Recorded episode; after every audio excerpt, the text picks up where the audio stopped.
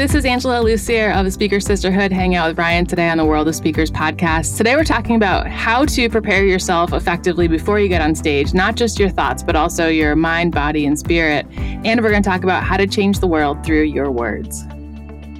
Welcome to the World of Speakers podcast, brought to you by Speaker Hub. In each episode, we interview a professional speaker and reveal their very best tips and tricks. You'll learn to improve your presentation skills, keep your audience engaged, and learn how to grow your business to get more gigs and make more money.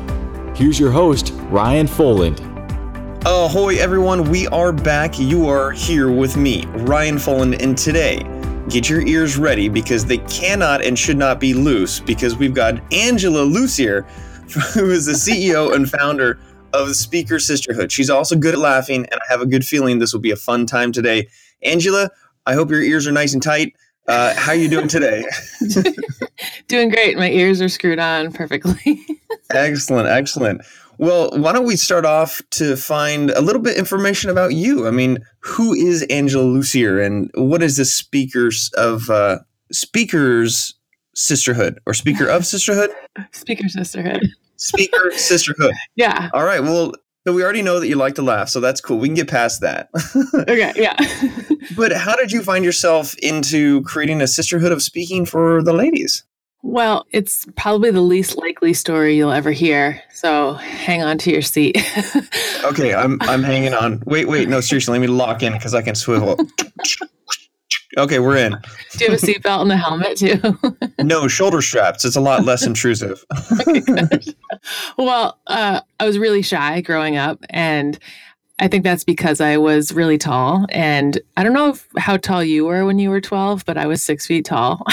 and I was way taller than the boys and taller than my friends. And because of that, I was made fun of a lot. And I was constantly called names like ogre and green giant. And, you know, just boys did not want to dance with me at the dance. And it was pretty uncomfortable and it was a huge struggle in just trying to feel normal. So the best way to deal with that was to just kind of disappear and like become a wallflower and be invisible to avoid being made fun of. And that worked really well throughout high school and college. But then when I got to my first job after I graduated, I started to notice this trend in my office, and that was that all the leaders also had this one trait in common that was that they were all amazing communicators. And not only that, they were really good public speakers. And that was like a terrifying day to, to recognize that because I had spent all my life trying to hide. And now I realized if I wanted to move up in my career and be a leader, I'd have to be seen. And so I had to make this decision like, do I want to just be shy forever and hope people notice me, or do I want to build the skill set of public speaking so I can get up on stages and inspire people and lead them? And after about a year of thinking about it, I decided to try learning public speaking and I joined Toastmasters. And I spent five years going to meetings, learning how to speak, crying a lot, um, just trying trying to do everything I could to get over that fear.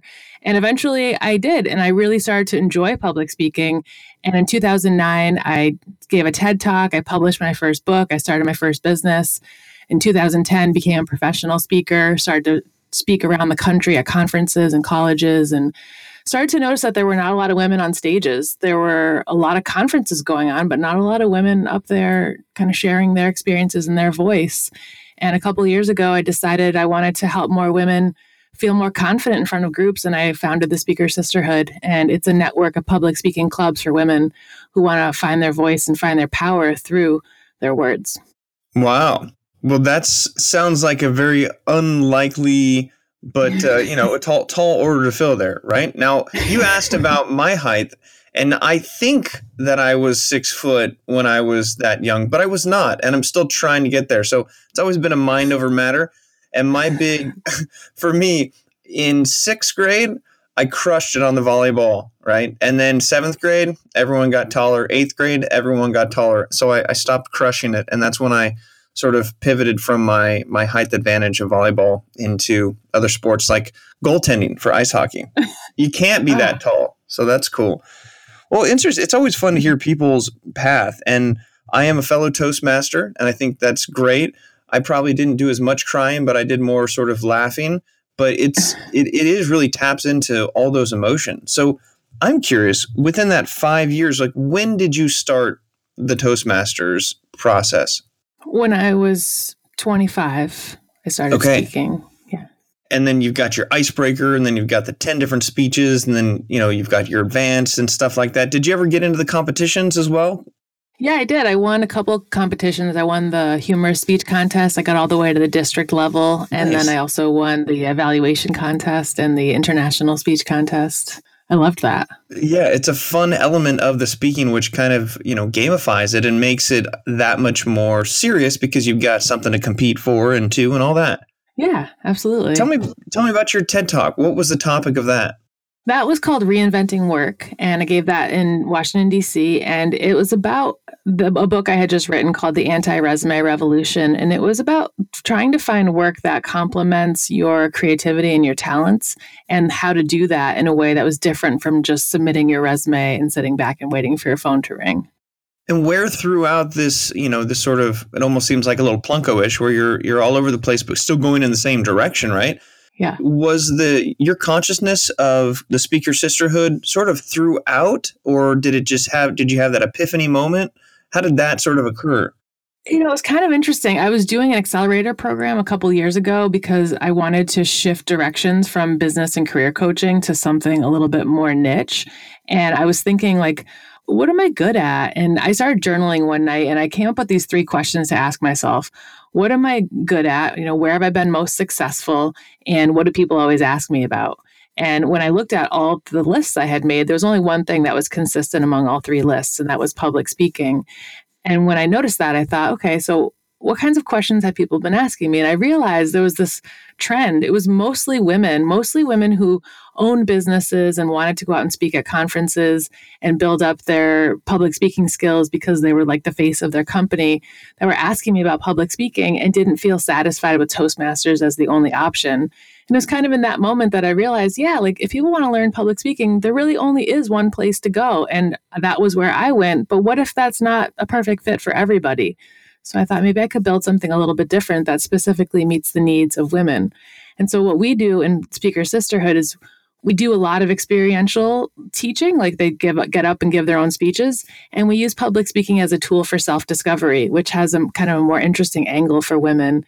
And a lot of the exercises that I put in the curriculum help them to learn about themselves while giving speeches, which kind of like brings in my career counseling background. So it's not just a hypothetical sort of virtual place but you actually meet and you have a structure and a curriculum in the sort of throwback to toastmasters ishness Yeah, absolutely. There's 26 clubs right now, and I'm building it through licensing. And they have a whole curriculum. There's a whole structure to every meeting, and they are going through a, a year long curriculum to learn how to speak and to learn more about themselves. And we also have virtual clubs too. wow that's exciting Yeah. So, from the growth perspective of this speaker sisterhood, what's your vision with it? Like, flash forward a couple years, five years, what do you want to see have happen with it? Oh, Ryan, hold on to your chair again. Oh, no, I'm Um, strapped in already. We're already past that. well, by the end of 2018, I want to have 100 clubs. And in the next couple of years, I'd like to have, probably in the next five years, have 5,000 clubs globally. And because as I sit and I run a couple of the clubs myself and I watch the transformation taking place within these women, I realize that this training should actually be done by every woman because it helps with so many different elements of her life, not just getting up to speak, but also to ask for more money in a job interview, to go home and say to her spouse something that she's never said before, to be able to tell her friends how she really feels and what she really wants. You know, these are all things that we're not really taught in school, but by going to Speaker Sisterhood, they get that confidence and the courage to say what they want. And that is life changing. Yeah, very cool. I, I mess around with people sometimes and I ask them, I'll even set up the question to where, you know, how you can ask questions and people sort of lean towards one of the answers, but I'll say it in nonchalant. So, you know, do you, are you a public speaker? You know, is that something that you do? Kind of set them up for it, right? But nine out of 10 times people just say, oh no. And I'll say, well, congratulations, you are now. You just spoke in public. If you speak in public, you're a public speaker. And it's a scientific fact that you can't argue either, right? So it's this idea of just the mentality of getting people into an environment where they can actually practice and get over that paradigm that it's not something they can do. You know, for Toastmasters, that's a big part of it. But you've almost upped that level because now you're doing it specifically for sort of a you know this this sisterhood where everybody can kind of band together. Mm-hmm. Yeah, and the support piece is really important just to be in a group of 15 women consistently that you can trust and that you bond with, and then kind of ups the ante every time you give a speech because now you want to share more and be even more vulnerable and more courageous, and you keep surprising yourself every time. Are the sisterhood only for sort of those who are, you know, a little bit older, more mature, or do you have kind of a, a fun window or wing where it gets into, you know, early exposure for young women and getting them sort of on that right path? It the age ages range from 20 to 70. Our average ra- age is 50 and we now have a young professionals group in the Boston area because we do want to get more younger women interested in it. But we're noticing that our members are, you know, 45, 55, somewhere in that range. Interesting. I want to, you know, before we get into the speaking tips and before we even get too much further, for somebody who's listening right now and they're like, oh my gosh, this is so cool. Is it as simple as going to, you know, the speakersisterhood.com or what, what's the best way to point them to it? Yeah, go to speakersisterhood.com. We have a club directory on there. You can see if there are any clubs in your area. And if not, you can definitely join the virtual club. And there's a bunch of information about there on, on um, benefits of membership and kind of what else we have to offer. Excellent. Okay, I want to unpack some of the words you were using when describing the benefits of this sisterhood. And that was everything from communicating to a friend about what it is that you want to asking for more money in a, in a job situation. I want to dive real quick before we get into the tips about the different components of communication. Because sometimes we think of communication as public speaking, you have to be a speaker, you're a keynote, you're doing workshops, but it seems like you're really breaking that mold and spreading it to something that is more applicable to um, way more than somebody who just wants to share a message up on stage. And I want to break down maybe if you have those different types or the what are the categories within communication that people can really focus on?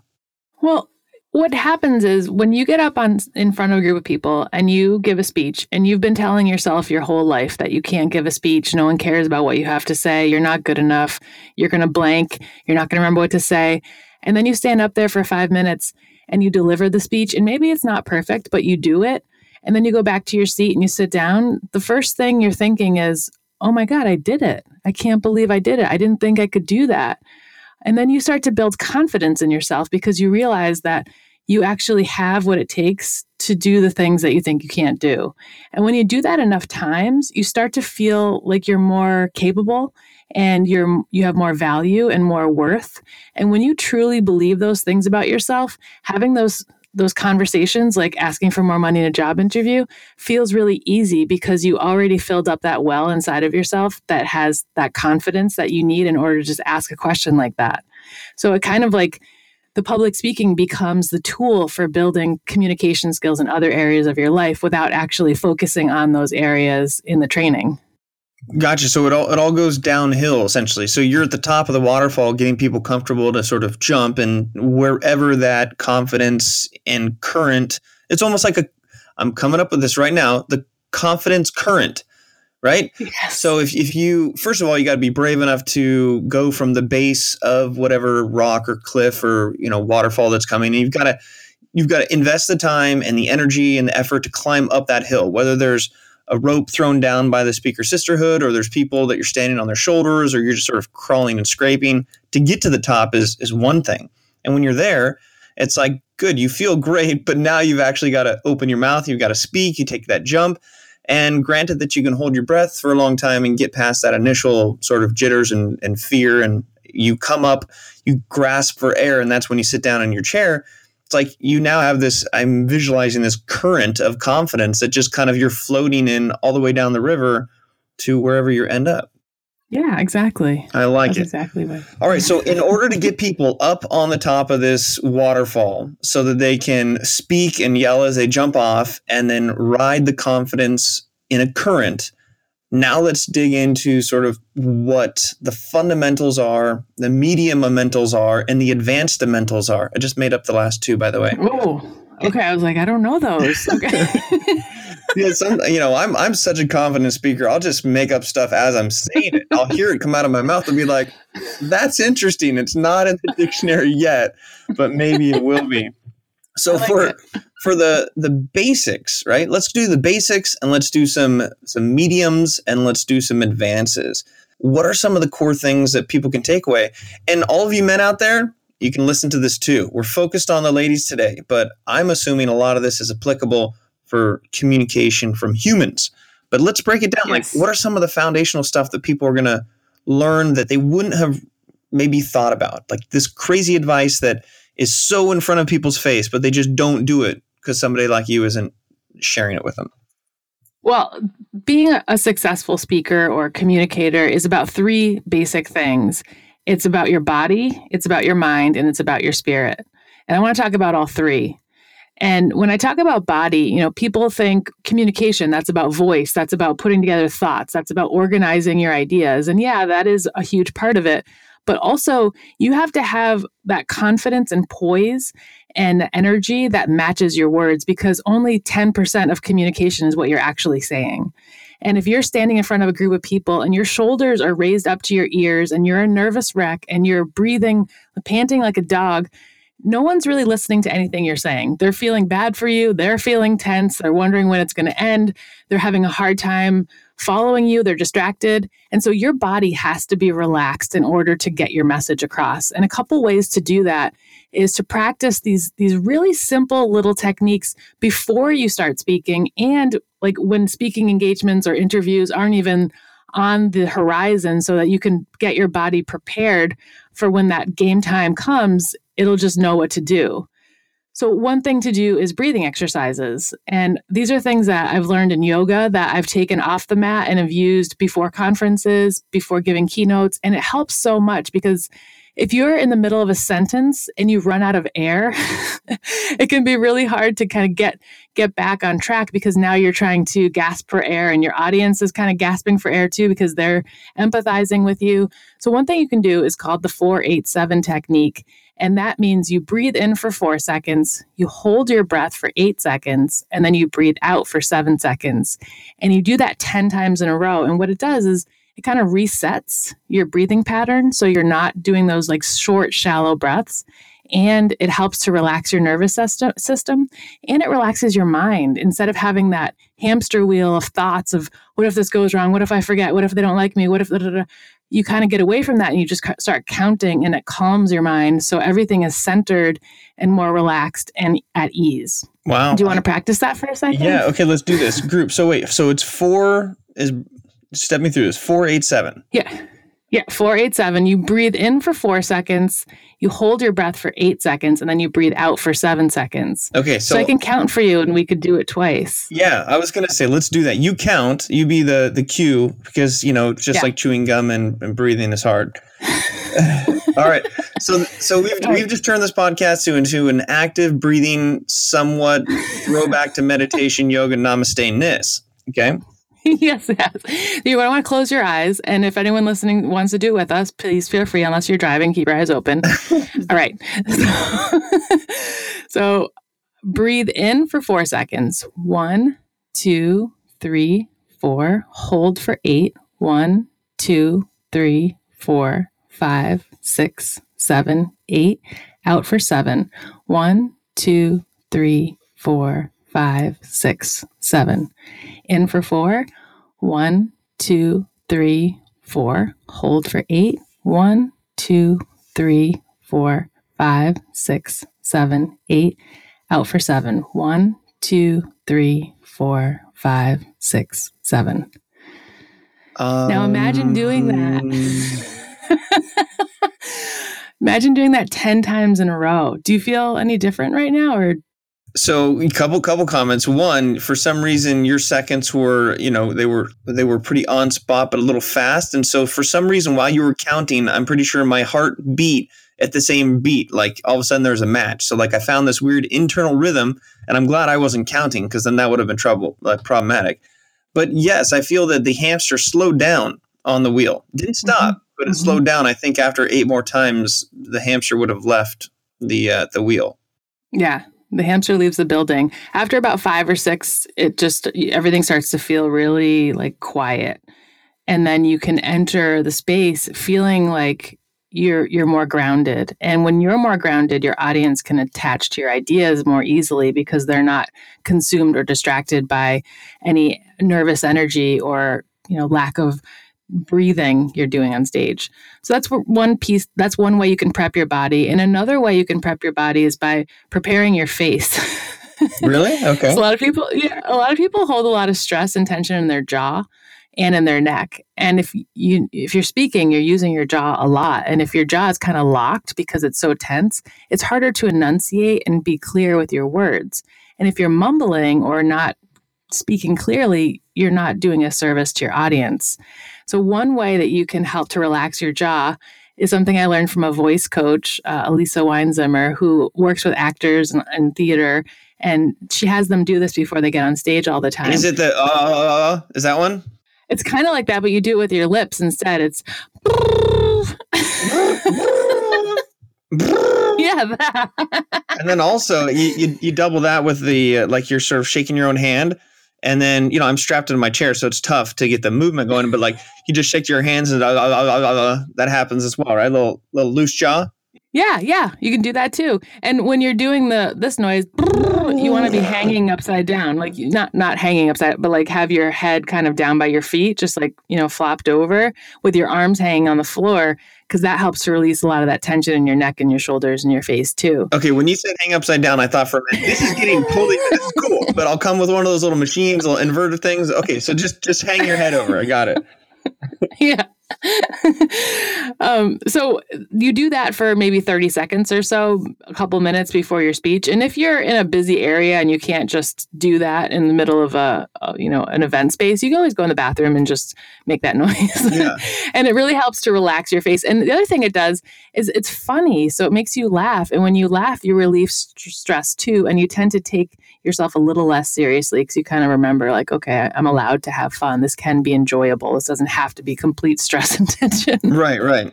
Okay, so we got the breathing, we got the. I, although you really got to, you got really got to focus. I'm not getting the ripple effect. okay, and I would bend, I would bend over, but I'm strapped into my chair, so that's not fair. Right. Yep. What about the scrunch? The what about the the pickle face, like the scrunch face, and then the scream face? Do you do those ever? I don't do those, but I think those could work just as well. Yeah, it's a lot about moving your face, right? Just being able to get some like some kind of flexibility in there and moving the muscles, warming them up. So I think all of those work the same way. Do you have any favorite tongue twisters to get the audio and tonality to tune in correctly? No, but I love saying the words fallopian tube. fallopian tube? Okay, I like that. There's, you know, that's almost yeah, that's, that's good. I haven't done that one too often, but yeah. But, that's it though. yeah. So toy boat is one of my favorite. Try to say toy boat oh. three times. You don't even have to go fast. Just three times. Try it. Toy boat, toy boat, toy boat. Shoot, you're pretty good, but this is making sense because you're a pro here. Anybody else? I want you to try to say toy boat three times, and you can't get past it. It's like toy boat, toy boat, toy. Yes. Then there's like you know, you know, you need unique New York, all that kind of stuff to get your face scrunched. Yeah. But this is good. So uh-huh. what I love about this, this is, and I can imagine all of the sisters in the sisterhood like breathing together and breathing together and, and, and doing all this stuff. Are these fundamentals that you teach in the groups? Yep. Yeah, we do them in our warm ups before people give speeches. We do power posing. We talk about how to stand so that you have a good foundation and you don't fall over or feel off balance while you're speaking. Yeah, we do a lot of breathing, a lot of meditation because it's a lot about just getting getting that silence, that quiet before you jump in there and feel totally chaotic. And what a nice ninja tool when it comes to speaking because I was talking with somebody the other day and there's this fear, right? Yes, it's fear and it's overplayed, but it, it's it, people keep saying it because it's true. But I like to think about, you know, that fear is always there. I mean, if I get up on stage in front of a two to a hundred people to a thousand, there still is some sort of like fear. It's like human nature. But you're having these tools that counteract that. And it, it almost seems like I don't know, I want to think of them as like bravery tools. Yeah. The bravery breathing tool and the bravery breathing tool. It's like you it's like if you're going to go to battle, it's like the more equipped you are and the ready you are, like a professional athlete doesn't just go run the sprint without ever stretching. But we just don't think of speaking as this physical physicality, but it's your face that's being physical. So you got to work it out too. Yes, exactly. I love how you come up with all these things on the spot. You yeah. work in advertising. And, you know, I kind of do, but not really. I, I help mm-hmm. people advertise themselves by building their own brands because it's one thing to give a, a, speech on a topic, it's another thing to talk about yourself. And that's something yeah. that I'm excited about because people I feel are terrible about describing themselves. Well, let's go to maybe a medium. So we're all warmed up, our face is ready to dance, and we're on stage what about some tactical pieces of advice for speaking when you're giving that talk? What's what are some of the common mistakes or some advice that can help move the needle for people when they just hear it come out of your mouth? Well, first off, you have to recognize there are people sitting in front of you. And you may have practiced your speech hundreds of times by yourself at home and had the whole thing mapped out. But you have to read your audience and recognize whether or not your content is falling the right way. And that means you'll notice if they're laughing at your jokes. You'll notice if they're yawning or if they're looking at their phone or looking at the clock. You'll notice if people are raising their hands when you ask for a show of hands. And if people don't seem engaged, you have to do something to change the environment, to change the momentum or lack of momentum in the talk in order to get them interested. So for example, I had to give a morning talk. It was like 7:30 in the morning at a chamber breakfast and they typically meet at that time of day, but it was the day after a big snowstorm. Everyone was really tired. They were just kind of like there because probably because they had to be. And I could tell that the energy was really low in the room. So I couldn't just give a straight presentation. I had to do something that would help get them energized and uh, awake and involved and make the best use of the time. So I shifted the whole presentation into an interactive workshop and I pulled out three or four different exercises I had done in the past. And I instead just had them do exercises and then we discussed what we learned. And then we did another exercise and then more discussion. And everyone was laughing and they were really engaged. They were having fun.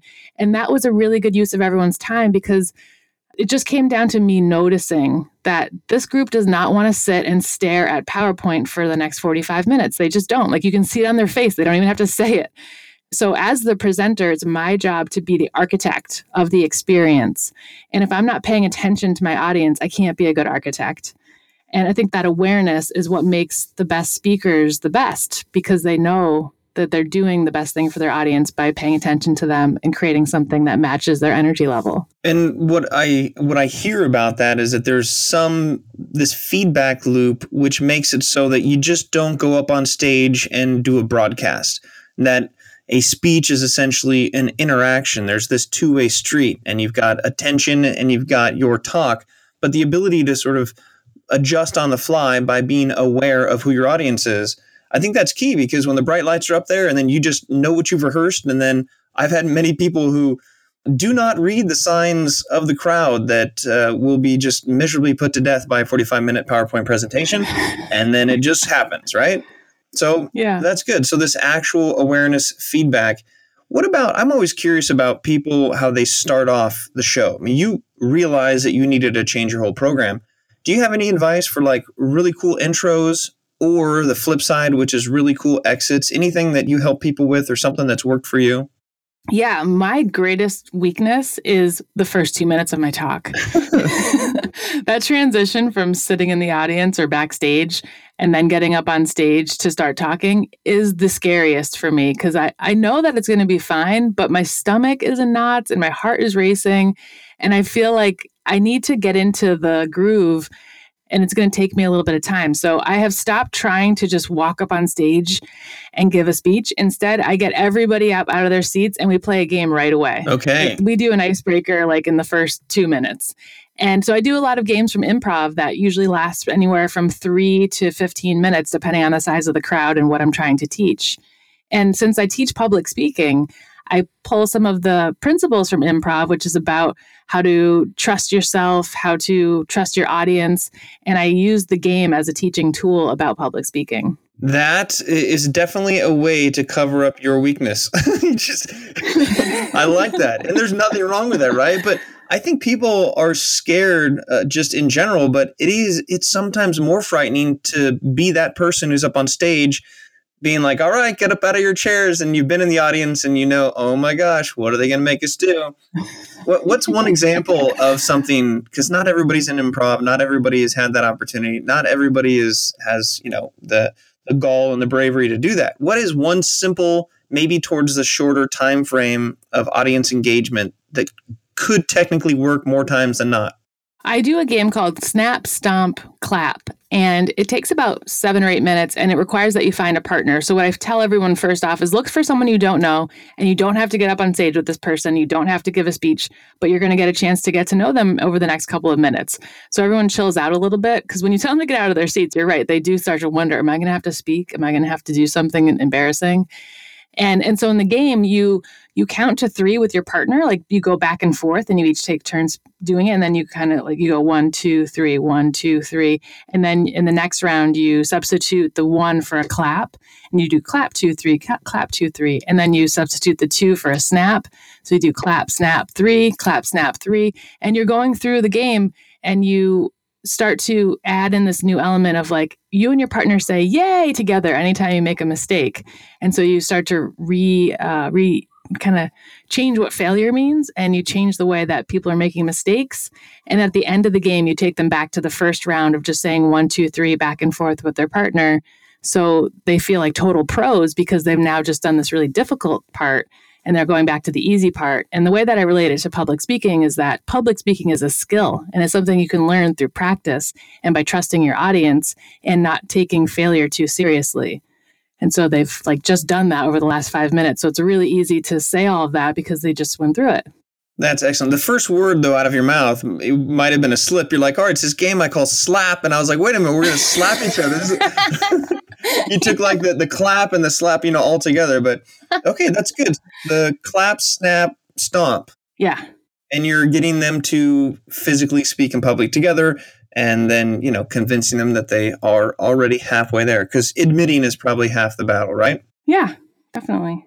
So, for those people that are in the sisterhood, outside of the sisterhood, but they're getting prepared and they're wanting to use their communication skills to get their message out there, what do you have to say about the process of monetizing that message? And is that something also that you help people navigate through in the Speaker Sisterhood? Yeah, actually, I have a separate course called the Speaking School for Women, and it's a six week online course where I teach women how to become paid speakers. And what I learned is most important when you're setting out to monetize your speaking is the answer to these two questions. The first question is Who is in my audience? Like, who is my target audience? And not just their age or the job they do or the industry they work in, but what are their fears? What are their needs? What are their challenges? What are their goals, their dreams?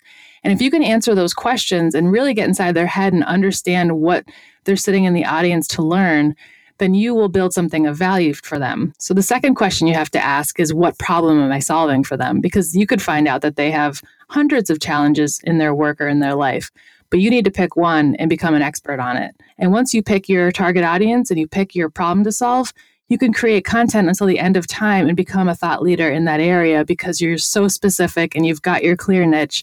And now you're helping this group to really become successful at that thing that you're known for. But the problem people run into all the time is that they're afraid of picking one of each. They want to help women and they want to help dogs and they want to help CEOs and they want to help high school teachers and they want to help naturally naturally. Yeah. And then as far as the problems they want to solve they want to help you be the best cake baker in the world the best basketball player make the most money be the most confident. And those things just it waters down the message. It makes it hard for people to find you and it makes it hard for people to remember you.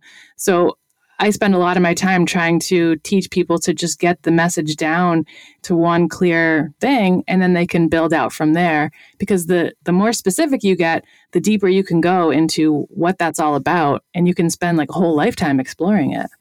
Right. Okay. And let's spend a little bit of our lifetime exploring this because I agree with those two things. And sometimes people think I'm, I come across rude when they first meet me. And it's more that I just get to the chase and they learn that I'm ginger and they understand I'm a very nice guy. But I will straight up say, you know, before we get in this conversation, let's just get a baseline. I kind of set them up because it's funny, but you know, I really, I, I don't know you, but I don't care what you do. And don't take that the wrong way, but nobody cares what you do. They only care about the problem that you solve. Yeah. So why don't we try this little new game here? Tell me the problem that you solve without telling me what you do.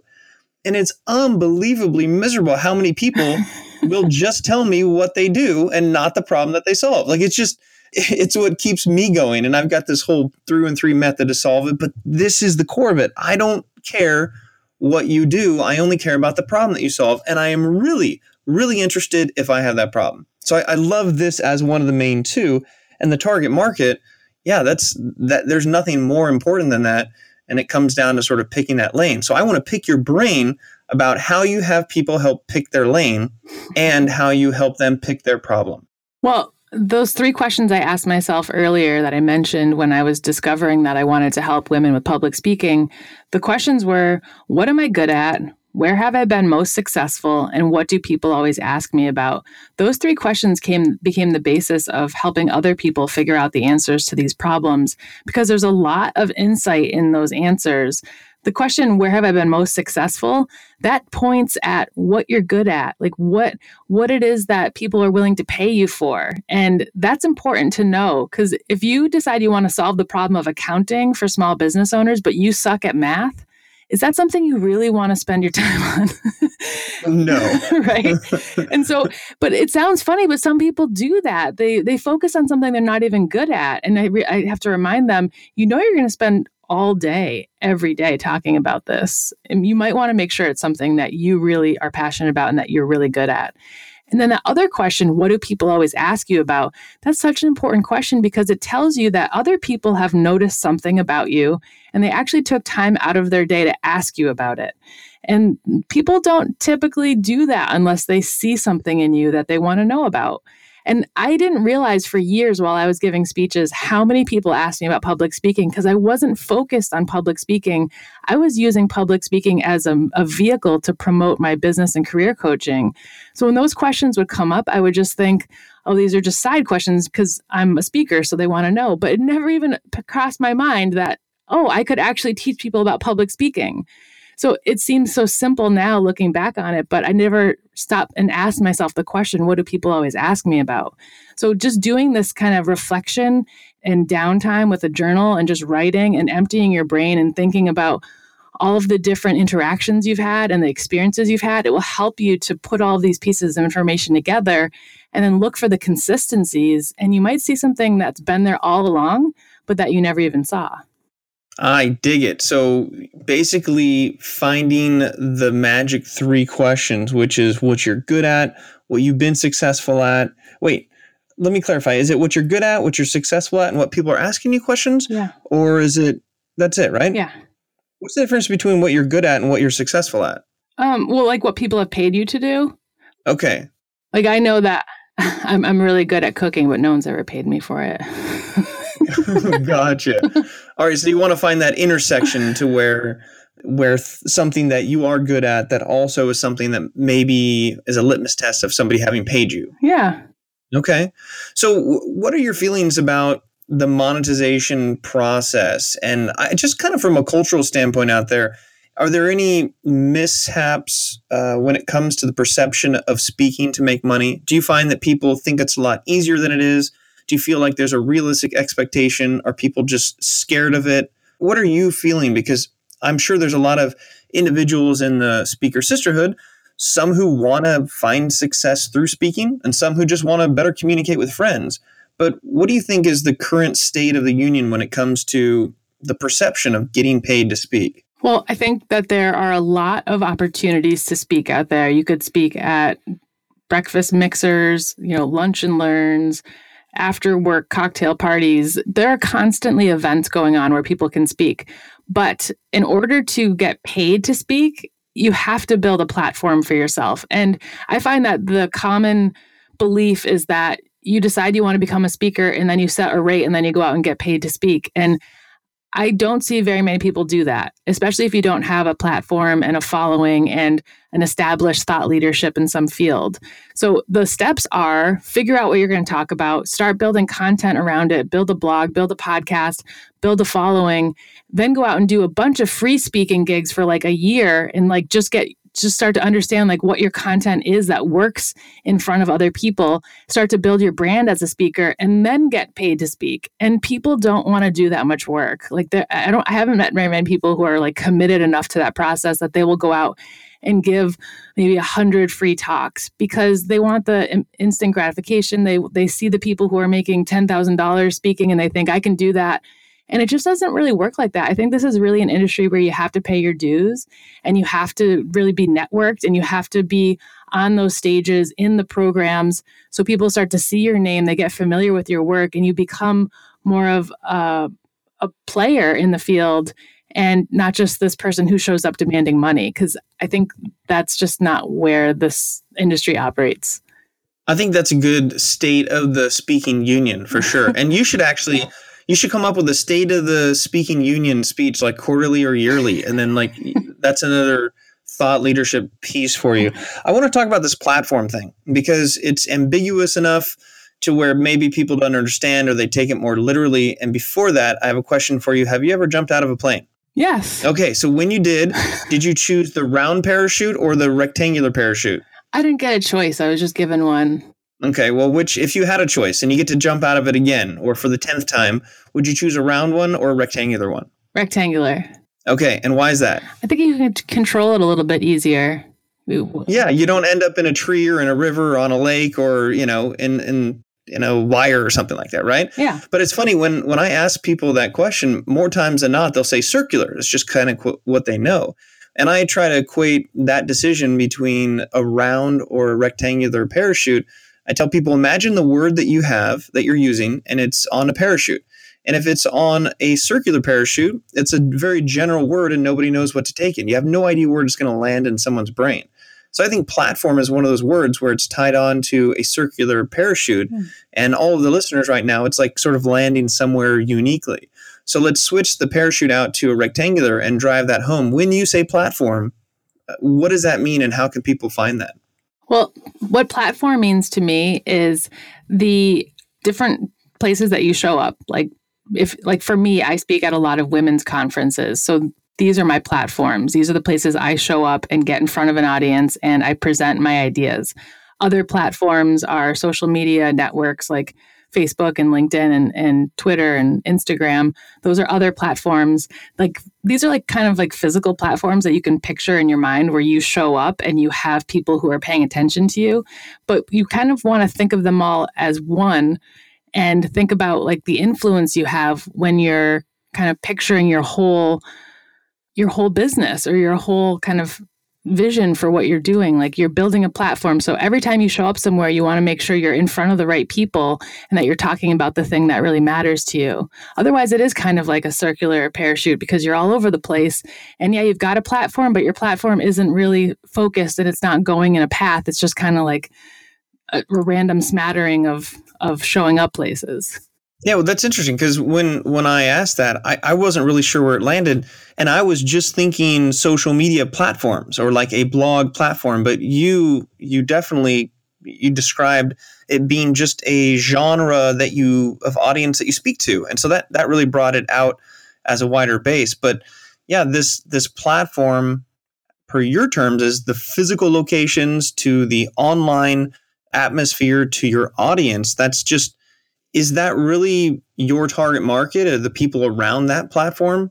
Yeah, I mean, I'm always creating content with them in mind. So they're the ones who are resonating and, and following me and commenting and wanting to be part of it. And every so often I get outliers. But the idea is build things for this one particular group of people, and then hopefully they'll be the ones who keep showing up. And I like that word influence you used as well. So it's almost like the the, a platform that lets you showcase your influence. So it's like a Shure plat influence case. maybe maybe like a an influencer influence form. Inf- we have to we're gonna have to work on that. I one. hope you're making See? your own dictionary. I really do. now I will. Now I will. Right. Uh, I do enjoy smashing words together and seeing what comes out. Yeah. Well, this is this is great. I can't believe it's already been sort of uh, as much time as it has been, but we've been sucked into this vortex of the sisterhood, which is a great thing. Thanks. And you know, any kind of closing comments, and and I want you to maybe to particularly talk about the importance of women finding their voice and their ability to be confident to jump off the waterfall and have that confidence current carry them throughout what they're doing. You know, if you had to convince somebody that they are a public speaker without snapping, clapping, or stomping. Why is it so important what you're doing with this platform that you have? And you know, what would you say to all the sisters out there to join your speaker sisterhood? Well, Everyone has something to say. Everyone has a message. And it doesn't have to be a message of how to cure cancer or how to get to the moon. But the message is about your experiences and it's about your love and your passion and your story. And that's important for people to hear because it helps to connect everyone's experiences and make us feel like we are more together than we are separate. And there aren't a lot of things in life that give us that same feeling. So the sharing of stories is really important. And when we do these things, we stand up in front of the world and we say, This is who I am and this is what I care about. We start to see ourselves differently. And when we see ourselves differently, we start to see more possibilities and we start to see a different future for ourselves. And when we start to see that we can have more in our life, it heart, it starts to give other people that same message and we start to become role models for them and then they start to become role models for others. So it's really important work to do even if you think you don't want to be a public speaker because it really starts to show you that there's a whole secret life inside of you that you otherwise wouldn't have found. So go find your secret by sharing your stories to discover and hold a mirror to yourself so that you can be the mirror for others. Yeah. I dig it well, hey, this has been refreshing. And though I am not a lady, I love what you're doing. And I think that supporting more women to get excited about jumping off of cliffs so that they can have more confidence as they float down the confidence stream uh, lifts all boats, right? So I think that's great. Where do people get in touch with you? I know there, there's this whole sister, I'm sorry, speakersisterhood.com. But if somebody was going to reach out to you and learn more or connect or whatnot, how do they best get in touch or do we funnel them all through the sisterhood yeah through the sisterhood's great you can also go to my website angelalussier.us i have some of my speaking stuff up there and some of my ted talks are on there and you can learn more about my books Sweet. All right. Well, this has been a pleasure. And uh, if you see some ginger in an odd looking wig and has a deep voice, it's probably me crashing one of your meetings. Okay. Sounds good. All right. Well, thank you so much. And everybody, uh, join the sisterhood, whether you're a sister or not, and uh, Sister Brotherhood of Speakers Unite, because the more we can figure out what we can do to get up on stage and share our stories, we're only going to inspire other people and create change, hopefully for the positive, in the world of speakers. All right, Angela, I'm going to unbuckle here and get on with the rest of my day, but this has definitely been, I had to sit down for this one and strap in. So tons of fun, and I'm, I'm glad to have you with us. Yeah, thanks for having me, Ryan. All right. Thanks, everybody. We'll see you around. Don't forget, if you like this show and other episodes, make sure to leave us a review. And thanks to all of our sponsors, including Speaker Hub. And let's continue to keep ourselves going up on stage. Don't forget to breathe before you go there and stretch out your face and go. Uh, on the count of three, let's end with the lip thing. One, two, three. all right. See you next time, everybody.